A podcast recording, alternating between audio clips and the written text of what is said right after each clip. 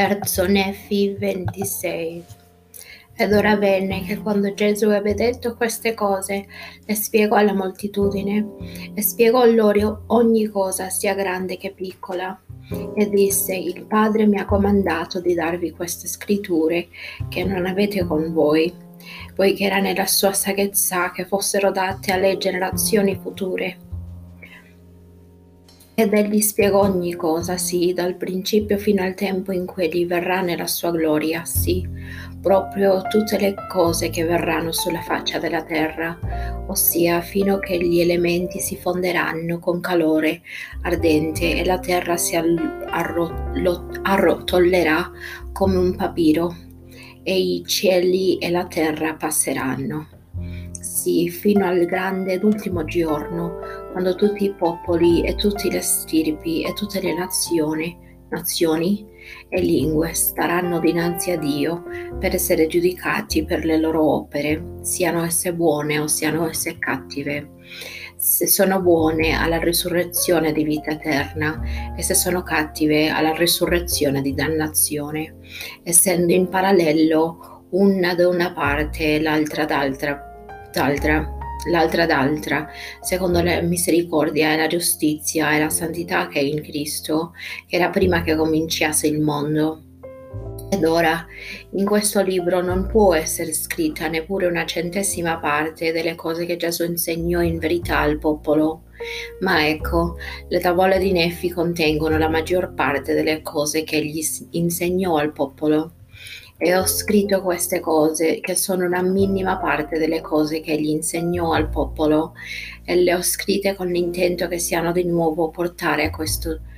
portate a questo popolo dai gentili, secondo le parole che Gesù ha detto. E quando avranno ricevuto questo, che è opportuno che abbiano prima per mettere alla prova la loro fede e se accadrà che crederanno in queste cose,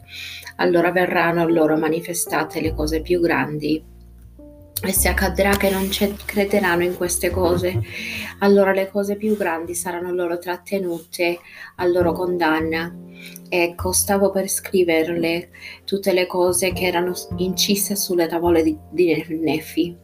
ma il Signore lo ha proibito, lo ha proibito, dicendo, metterò alla prova la fede del mio popolo. Perciò io, Mormon, scrivo le cose che mi sono state comandate dal Signore ed ora io, Mormon, pongo termine a mio dire e procedo a scrivere le cose che mi sono state comand- comandate. Vorrei dunque che vedeste che il Signore insegnò veramente al popolo per lo spazio di tre giorni e dopo questo si mostrò loro spesso e spezzava spesso il pane, lo bendiceva e lo dava loro avvenne che istruì e benedisse i fanciulli della moltitudine di cui si è parlato e sciolse loro la lingua ed essi dissero ai loro padri cose, cose grandi e marav- meravigliose, perfino più grandi di quelle che egli aveva rivelato al popolo e sciolse loro la lingua affinché potessero esprime, esprimere Mersi. Mi avvenne che dopo che fu asceso in cielo, la seconda volta che si era mostrato loro ed era andato al Padre, dopo aver guarito tutti i loro malati e li, scan- scia- e li sciancati, e aver aperto gli occhi ai ciechi, sturato le orecchie ai sordi, sì, e aveva anche operato ogni sorta di guarigione in mezzo a loro, e aveva risuscitato un uomo dalla morte, e aveva mostrato loro il suo potere ed era sceso al Padre.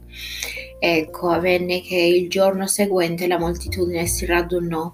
ed essi videro e udirono questi fanciulli. Sì, perfino dei latanti aprirono la bocca e pronunciarono cose meravigliose, e le cose che si pronunciarono furono proibite affinché nessuno le scrivesse. E avvenne che da quel momento in avanti i discepoli che Gesù aveva scelto cominciarono a battezzare e, ad, e a istruire tutti quelli che venivano a loro e tutti quelli che erano battezzati nel nome di Gesù erano riempiti dello Spirito Santo. E molti di loro videro e cose ineffabili che non è lecito siano scritte e si istruivano e si servivano l'uno, l'un l'altro e avevano tutte le cose in comune tra loro e ognuno agiva con giustizia l'uno verso l'altro e avvenne che fecero tutte le cose proprio come Gesù aveva comandato loro e coloro che erano battezzati nel nome di Gesù erano chiamati la Chiesa di Dio.